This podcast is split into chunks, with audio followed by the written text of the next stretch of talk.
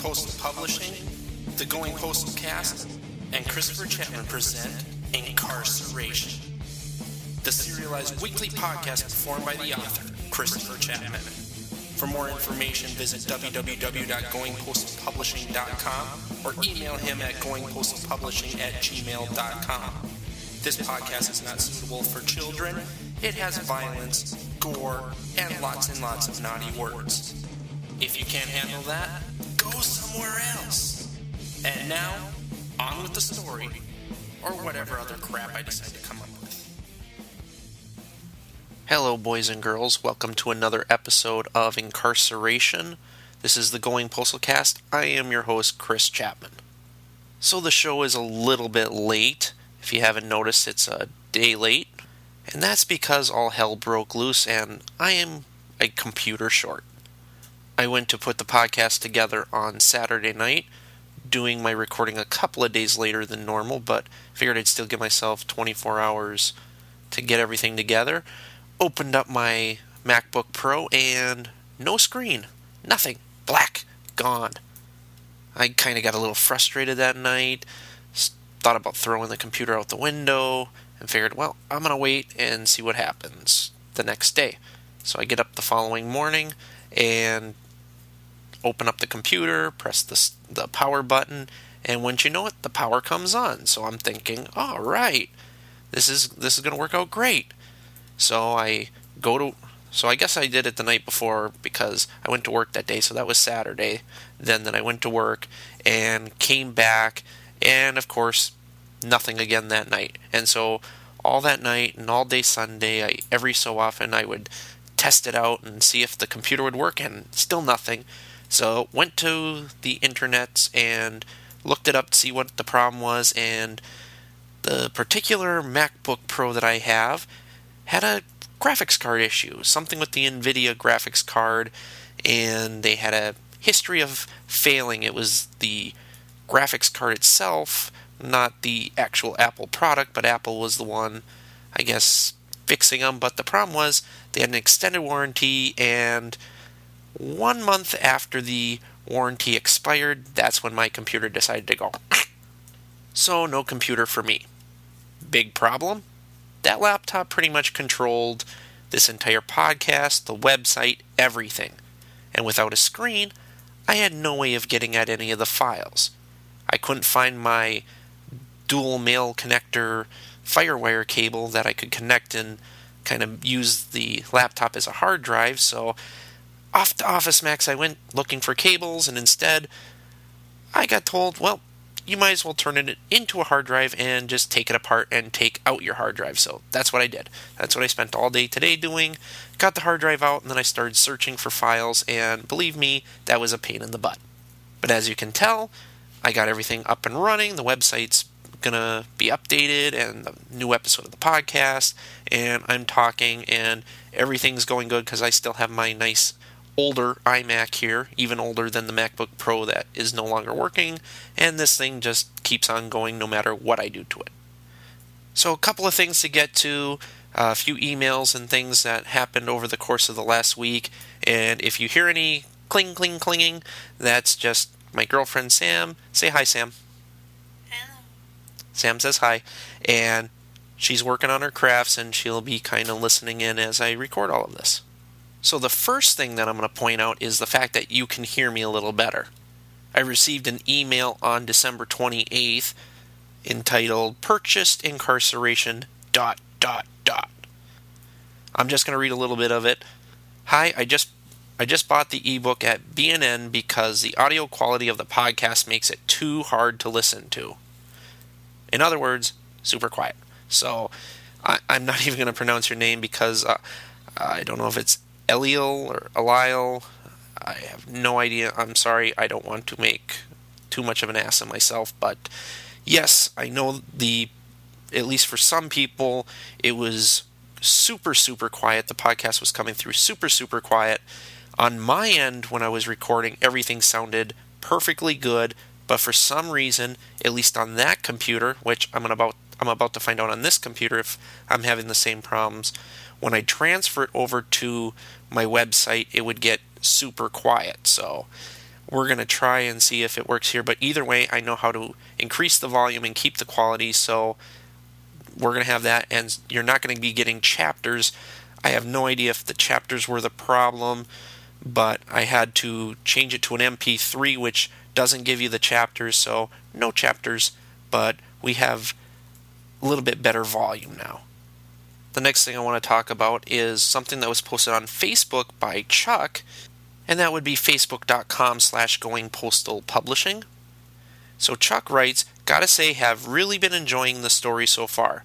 I really enjoyed the Halloween and first zombie short stories as well. Keep up the great work, Chris, but please, oh please, drop the character voices. Shuddering. It pretty obvious you are a gifted writer, but not so much an impressionist. I'm going to stop there. Yeah, as you can probably tell over the over the last couple of episodes, I've been cutting back on the voices anyway, just kind of being goofy once in a while. And I'm kind of gonna probably not do as many voices, or if I do, I'm gonna make sure that it sounds good when I listen to it through the microphone here. Some voices come across better than others, but overall, my voice dominates. The sultry sounds of my voice just carry on through no matter what I try, it seems. And thank you, Chuck, for the kind words. I appreciate it. And I appreciate the fact that you're using the Facebook and contributing with some feedback. I appreciate it. Thank you. And I appreciate all of you who have been giving feedback, emailing me, letting me know how I'm doing, and supporting the podcast or supporting the writing by purchasing incarceration in any one of its many forms. So now we're going to get into the latest episode of Incarceration. We are going to get into the stories. So here we go. Let's continue on with Incarceration. Chapter 28 Depression was something that Jason had dealt with for many years. He had every reason to be depressed. He was in prison because somebody killed his parents. He was in prison because some stupid ass police officer couldn't figure out that he hadn't done it. For years, he'd considered himself to be a failure, the lowest line of scum on the earth. It didn't help that he'd started to believe that he really was guilty of the crimes he'd been convicted of. His mind became so accustomed to everybody else labeling him a murderer that he'd started to believe it himself. The tattoo was a reminder of who really had done it. That didn't remove the guilt of the fight that preceded their deaths, nor did it take away from the fact that he was in a prison that liked to make you disappear. He tried many things over the years to fix the problem. He tried having a positive outlook on things, something that was virtually impossible under the circumstances. He tried thinking of what it would be like if he ever got out. That was like thinking about a brick wall. You couldn't see past the wall, meaning that there was a large obstacle that needed to be overcome before those thoughts seemed remotely plausible. Suicide had always been an option that he'd strongly considered. Why not?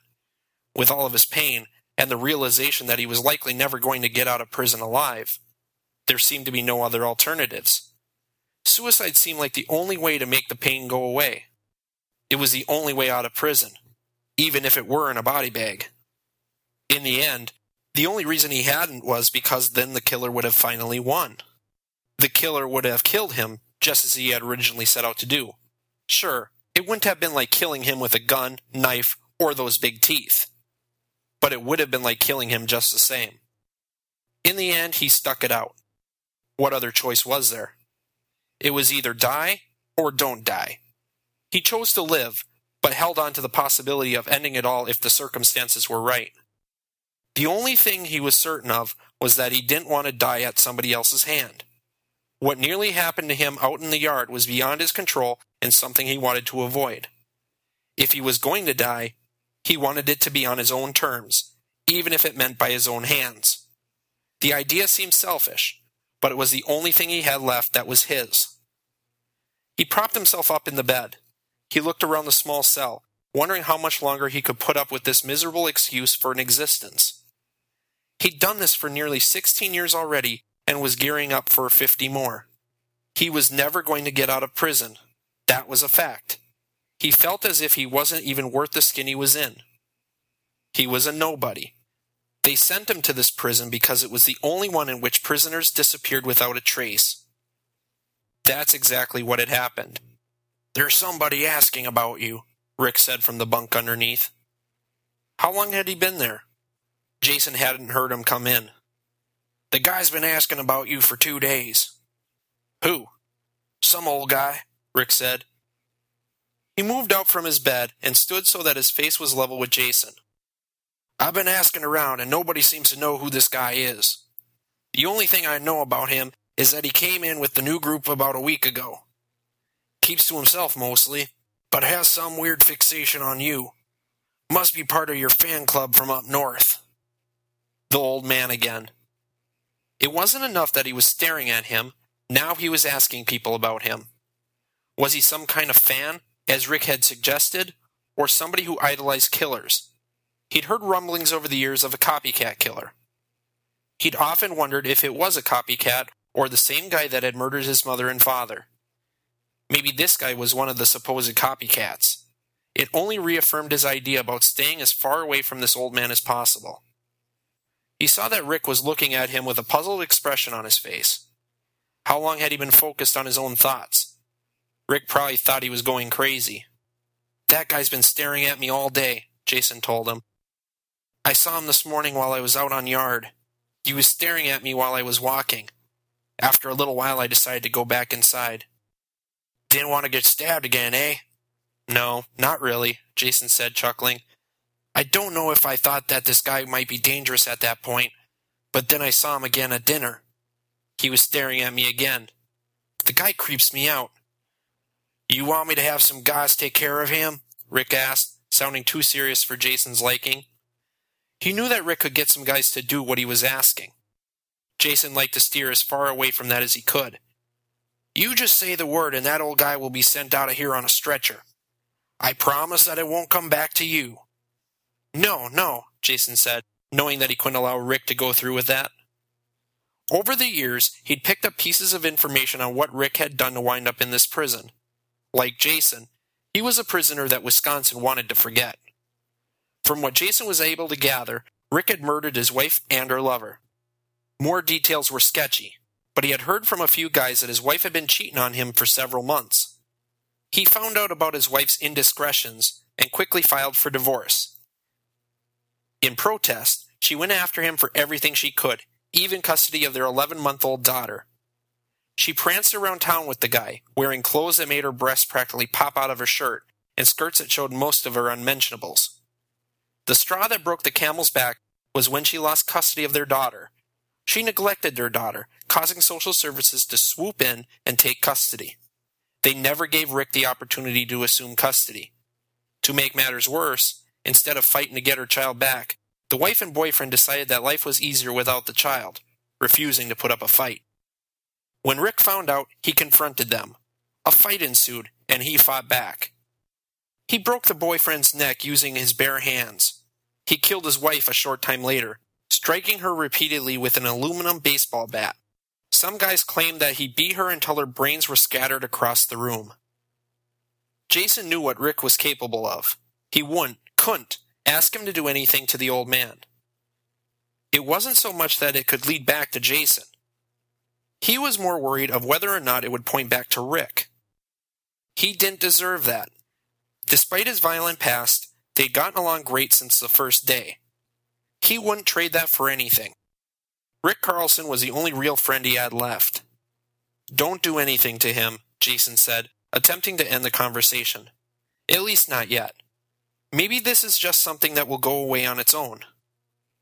Rick's hand raised and landed on the edge of Jason's bed. He looked at Jason, a smile spreading from the corner of his mouth. You're wrong, Rick said. This is prison. Shit like this doesn't go away on its own. He paused. I'll give it another day. Two at the most. If the problem doesn't resolve itself, I'll take care of it myself. Jason considered this for a moment and knew it to be fair. There was no point in denying that this could become a problem if he allowed it. Rick meant well. Maybe a day or two would give him an idea of how to handle it. Thanks, Jason said, laying his head back down. If you don't mind, I think I'm going to skip chow tonight. Think I'll get some extra sleep. Another long night of staring out the window? Don't know, Jason said. although he knew that he would likely stay away from the window after what he saw last night. He didn't want to take a chance that he saw something else that wasn't really there. I guess I just want to forget about the old man. Fair enough, Rick said, disappearing from view. Things became very quiet in the cell. As it usually happened when he was alone with his thoughts, Jason fell asleep once more. It was the last good sleep he'd get. Chapter 29 No, no, no, no, Jason cried, trying to make it all go away. What was going on? He thought that he was over this. One time was strange, but seeing it two nights in a row was downright crazy. Can't be, can't be. As Jason had done the night before, he awoke shortly before dark. The dream had been there once again, but that wasn't what was bothering him at the moment. No, this was far worse. He hadn't wanted to go to the window. He repeatedly told himself that he wouldn't go to that window. After what he'd seen, there was no way in hell that he was going to do that to himself. Yet, an hour after it had become completely dark, shortly after Rick had gone to sleep, he found himself at the window, staring out into the darkness. He wasn't sure of just what he was looking for. Had he expected to catch another glimpse of somebody in the light? No, that was crazy. He knew that he'd imagined that. But why was he back staring out the window? He didn't know the answer. He tried to tell himself it was to make himself feel better, to prove that there was nobody out there, but whom was he kidding? He went to the window, fully intending to see the killer out there. He dreamt about this guy for years, had even gone as far as tattooing a picture of him on his arm, and yet he still denied his existence. He tried believing that it really was he who'd killed his parents, but that was all bullshit. This guy, monster, or whatever he was, was real. Whether he'd actually seen him or not had yet to be determined. There was no possible way he could have gotten into the prison, not with all the fences, barbed wire, electricity, and guards. What reason could the killer have for breaking into prison? Was he trying to finish what he'd started all those years ago? It seemed highly unlikely. It was highly illogical for somebody to break into a prison. That increased the chances of being discovered by more than a thousand percent. Nobody was that stupid. Besides, why would the killer have come after him? Jason wasn't exactly a threat anymore. He was confined to a prison cell and had absolutely no chance of parole. He wasn't going anywhere. He recalled his constant worry about the monster coming to get him. It was the main reason for his fear of the dark.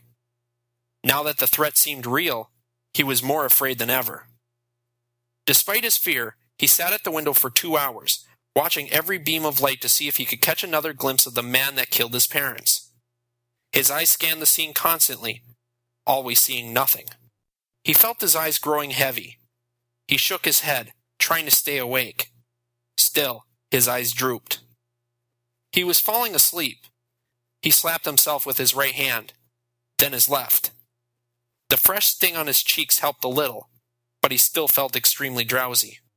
During the slapping, he had taken his eyes off the lights outside. He didn't care about them anymore. He decided that he was going to do something else. He didn't want to fall asleep while it was dark. He was about to move away from the window when something caught his eye. He looked, wondering what it was that he'd seen. His eyes scanned the areas with light, but saw nothing. No, that wasn't completely true. There was something out there. It was just out of reach of the light. He squinted, trying to make out the shape he saw. He saw something just outside the radius of light to his left. It was moving with the light, but never coming into it. It was dark and shaped like a man. There really was somebody out there. He strained his eyes, trying to make sure that he didn't lose him. The beam of light switched paths. It swung back in the opposite direction, giving Jason a brief glimpse of the figure before it disappeared back into the darkness. He caught only a glimpse, yet he was certain that he knew who the figure was. No, no, no, no! Jason cried. Can't be, can't be! His head was shaking back and forth, refusing to stop. He didn't want to accept what he'd seen. It was impossible. There was no way he could have seen what he thought he saw. It was just a brief glimpse. He could have been wrong, but what if he wasn't? The room swayed. He tried compensating, but something was wrong. He couldn't get his legs to do what he was telling them to do. He fell to the floor, smashing his head against the concrete. As Jason fell unconscious, his last thought was that the figure outside had been his father. Chapter 30 You okay? A voice asked from out of the haze. Jason opened his eyes, trying to understand what was happening. His head hurt so badly. He could feel his heart from between his ears. Every beat of his heart brought him excruciating pain. He wanted it to be over with. At first, his vision was blurry. He could see orange, but it was spread out through his entire line of vision. He tried focusing, but found it more difficult than he would have liked. Shapes took form, and the orange shrunk until it looked as it was supposed to. Rick Carlson was standing over him with a look of concern on his face. I yelled for a doctor, but nobody's coming, Rick said. You're bleeding all over the place. Jason reached back and felt that his hair was wet and sticky. He was bleeding from the back of his head. He'd fallen, but couldn't remember how it had happened. He couldn't remember how he'd wound up on the floor. Then the memories came roaring back, flooding his mind with thoughts and images. The image of his father lurking in the dark stood out above all else. My dad, Jason croaked. The words barely escaped his lips. Everything hurt so goddamn much that he couldn't concentrate. Everything seemed more difficult than it should have. I saw him. Jay, I have no fucking clue what you're talking about, Rick said. I heard something, so I looked. Imagine if I would have slept through the whole thing. Damn, that's a lot of blood. He turned his head and yelled to the cell door, Would somebody get in here? All Jason could do was lie there. He had no desire to do anything else. His eyes scanned the scene. It was still dark out. He felt his body shake. He'd allowed himself to be unconscious in the dark. That was a huge mistake. The cell door opened slowly. A man in blue jeans and a t shirt entered with a small metal case with a red cross on the side of it. What the hell happened in here? the man asked. He looked at Rick. Did you have something to do with this? No, Jason said. The man turned back towards him. I fell. Must have hit my head. Whatever, the man said, kneeling down next to Jason. Not my fucking problem if he had. The man turned out to be one of the COs who was just coming on duty. He hadn't even made it to his locker to change when the call came out for a paramedic. He answered the call when nobody else would. He must have been one of the rare good ones. He put a patch on the back of Jason's head and gave him some Aleve. This is the best I can give you here, he said. I can't give you anything else without taking you to the hospital. Fortunately for you, I don't think you have anything more than a mild concussion and a small spot where the skin split on the back of your head. Those head wounds bleed like a bitch. No kidding, Rick chuckled. There's blood all over the floor. In the end, they chose to avoid the stitches, thus avoiding the hospital, and told Jason to get some rest. That was fine for him. They allowed him to walk down to the first floor to the medic station. It was the first time that Jason had been in the medic station. It reminded him of the nurse's office back in elementary school, with the only difference being that there was an armed guard standing just 10 feet outside the door. He lied on the bed for several hours, fighting drowsiness. One of the few things that the CO had told him was that he needed to avoid falling asleep. He said that he wasn't supposed to sleep when he had a concussion.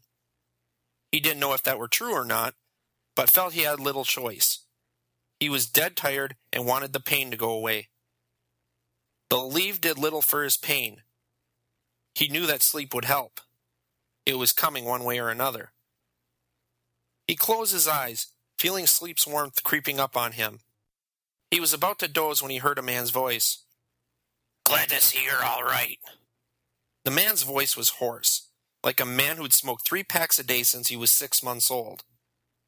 Jason opened his eyes. It took a second for his eyes to adjust. When they did, he saw that it was the old man standing in front of him. Oh shit, Jason said, panicked. He tried moving, but his body wouldn't respond. How'd you get in here? Bribe the guard, the old man said. I've been looking to get you alone for three days. Well, here we are. What do you want? Jason asked. He looked at the exit, wondering how long it would take to get out of the room. Whatever it took, he knew he was in too rough of shape to get far. Nothing, the old man said. Well, I shouldn't say that. I want lots of things. No, this visit is because I believe I can do something for you. A pause. Have you heard about the missing guard? No, Jason said. He didn't know what the old man was talking about. Not surprised. It happened this morning. From what I was told, you were probably already unconscious by then. Another pause. You can answer this, though. Did you hit your head because you saw something that you didn't expect to see? Jason nodded, even though he wasn't sure what the old man was referring to. He was vague enough where Jason could answer with a truthful nod. Tell me another thing. Did you see somebody out of your past? Maybe it was the guy that killed your parents? Hell, maybe it was one of your parents. Yeah, Jason said slowly. There was nothing vague about that. The old man had hit it right on the head. How in the hell did he know that? He hadn't said anything more than a mumble to anybody. Could he have been talking out loud after he hit his head? I saw my father. He paused, remembering something else. I also saw the guy that killed him yesterday morning. Not surprised, the old man said, making himself comfortable in a chair next to Jason. I knew that they wouldn't take long to find me. I just never thought that it would be as quick as this. The old man's words raced through Jason's mind without much coherence. He had no idea what the old man was talking about. According to Rick, the old man had been here for a week. Who could have been looking for him and found him in a prison after just a week? Especially one that supposedly didn't exist. Who are you? Jason asked. Oh, I'm sorry, totally slipped my mind. He extended a hand. Matt Zern. Jason reluctantly shook Matt's hand. Jason, he replied, but you already knew that. Yeah, I've been keeping tabs on you for the last eight years or so. Never thought I'd end up in the same prison as you. What in the hell is going on? Jason asked, finally fed up. He didn't like talking to this man and not knowing what the hell he was talking about. He wanted answers, and he wanted them fast. You've been staring at me for two days. You've apparently been keeping tabs on me for longer. You knew that I saw the man that murdered my parents and that I might have seen my father. Are you a hallucination, or are you going to get down to the meat of this conversation and tell me what the fuck is going on? Jason's rant did a number on his head. His entire skull felt as if it had been placed in a vice. It was squeezing down on him from all sides, ready to pop him like a pimple. Sorry, sorry, Matt said, holding his hands out in defense. I'm getting older. Things don't stay in my mind like they used to. Thoughts have a way of getting away from me. Get on with it, Jason snapped, loud enough that he thought that the guard was going to come in. Nobody came. I'm talking about the man who killed your parents, Matt said. I'm talking about your parents as well. I'm soon going to be talking about the CEO that went missing this morning, 'cause he's dead too. They're all dead, you see. They're still here, though, 'cause they're vampires. Jason stared at him, waiting for him to continue. Matt stayed quiet, staring at Jason as if he were expecting him to say something in return. Was this guy actually serious? Jason had been waiting for the punchline, but realized the guy may believe that he's completely serious. Vampires? You mean like Dracula? You're saying that my parents were murdered by Dracula. Matt seemed to think about it for a few seconds. It's like Dracula, he said. These are vampires, but not in the sense that you believe vampires to be. They bite you in the throat, rise from the dead, die from a stake through the heart, and only go out at night, but that's where the similarities end. These things are far more dangerous than any book, television show, or movie would have you believe. These things are power incarnate. Jason tried sitting up in bed, but Matt placed a hand on his chest, holding him down. You don't want to be doing that, Matt said. You have a concussion. You don't need sleep, and I shouldn't even be talking to you at a time like this. I just didn't know when I'd get another opportunity. This place has ears, and soon we'd have the entire population going crazy about what's going to happen. Are you out of your fucking mind? Jason asked. My parents are dead. I didn't really see my father this morning. I'm well aware that my mind was playing tricks on me. I might have seen the guy that killed him, but I might not have. I don't sleep well, and I have an extreme fear of the dark. I believe that I'm crazy, but I don't think that I can hold a candle to you, old man. If you don't believe me, then how do you take into account the fact that the bodies of both your mother and father disappeared the morning after they'd been murdered? The cops said that my supposed accomplice broke into the morgue and set them free. No. Your parents woke up and killed the cops that were supposed to be guarding them. Second question. How come the scissors that you stabbed the killer with had blood from both your mother and father on it? I'll answer that for you. It was because the evil bastard didn't have blood of his own and had just killed them both.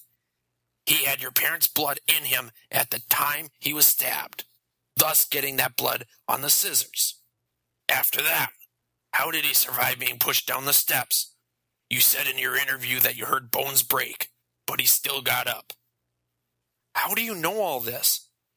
Jason, my boy, I make it my business to know as much as I can about them, as well as everybody they've affected.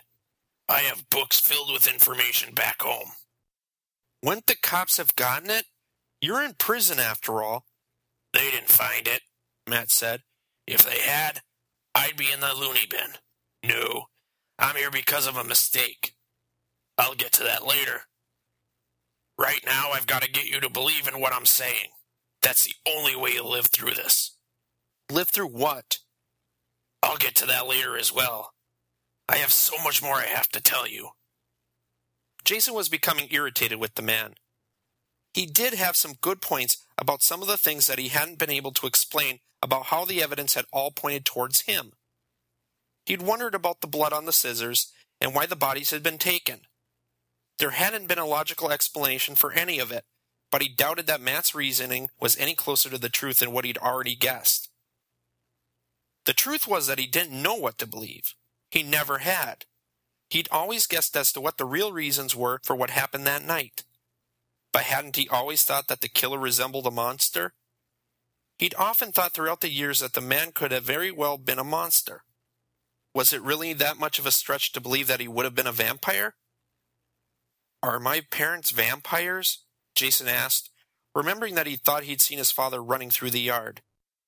Matt looked at him with eyes that said, You don't really want to know the answer to that, do you? What he said was, Probably. If you think you saw your father, then you probably did. I've seen a lot of murder victims return as vampires over the years. So, what happens? A vampire sucks their blood and turns them into vampires? He was shocked to find that he was going along with this. He was buying into Matt's story, no matter how ridiculous and improbable it seemed. The fact was that there was no other stories that fit as well as Matt's.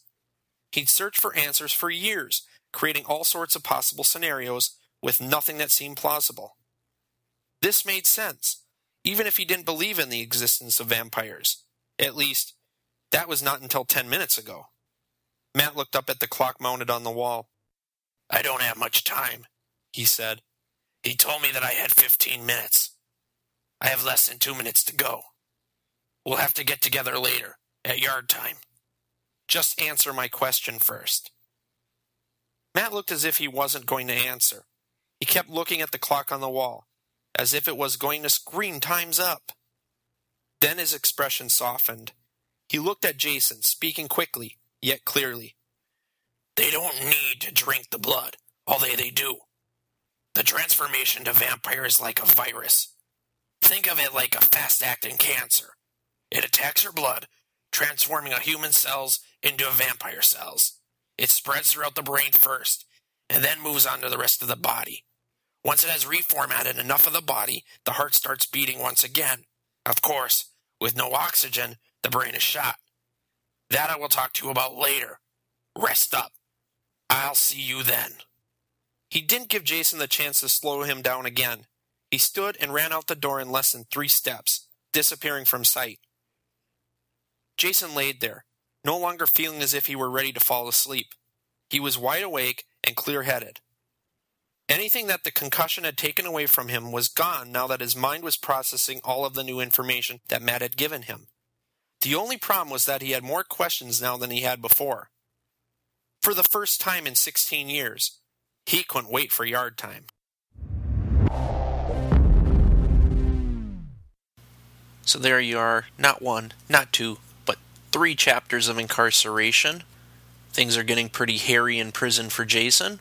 Make sure you listen next week and find out what's going to happen next. So, time for the shameless self promotion.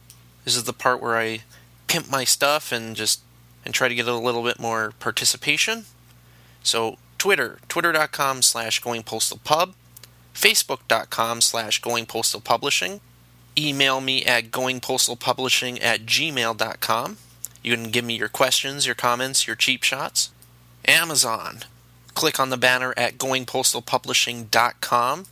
Click on the banner and go just buy whatever you were going to buy at Amazon. Doesn't cost you anything extra, but a few pennies out of every dollar goes towards supporting the podcast and helping us out, helping me eventually save up for a new laptop and feed my starving 52 children. Okay, I don't have 52 children, but sometimes it feels like it. I have four, and they're all wonderful, even though they eat as if they were 52 children. So that's going to wrap up this episode. Be sure to come back next week when we'll have some more chapters of incarceration. Take care now. Bye bye then. Listening to the Going Postal Cast. For updates about Christopher Chapman, his stories, and future podcast happenings, be sure to go to goingpostalpublishing.com. If you want to follow along on Twitter, twitter.com slash goingpostalpub, or like him at facebook.com slash goingpostalpublishing. This podcast is copyright 2012 Going Postal Publishing.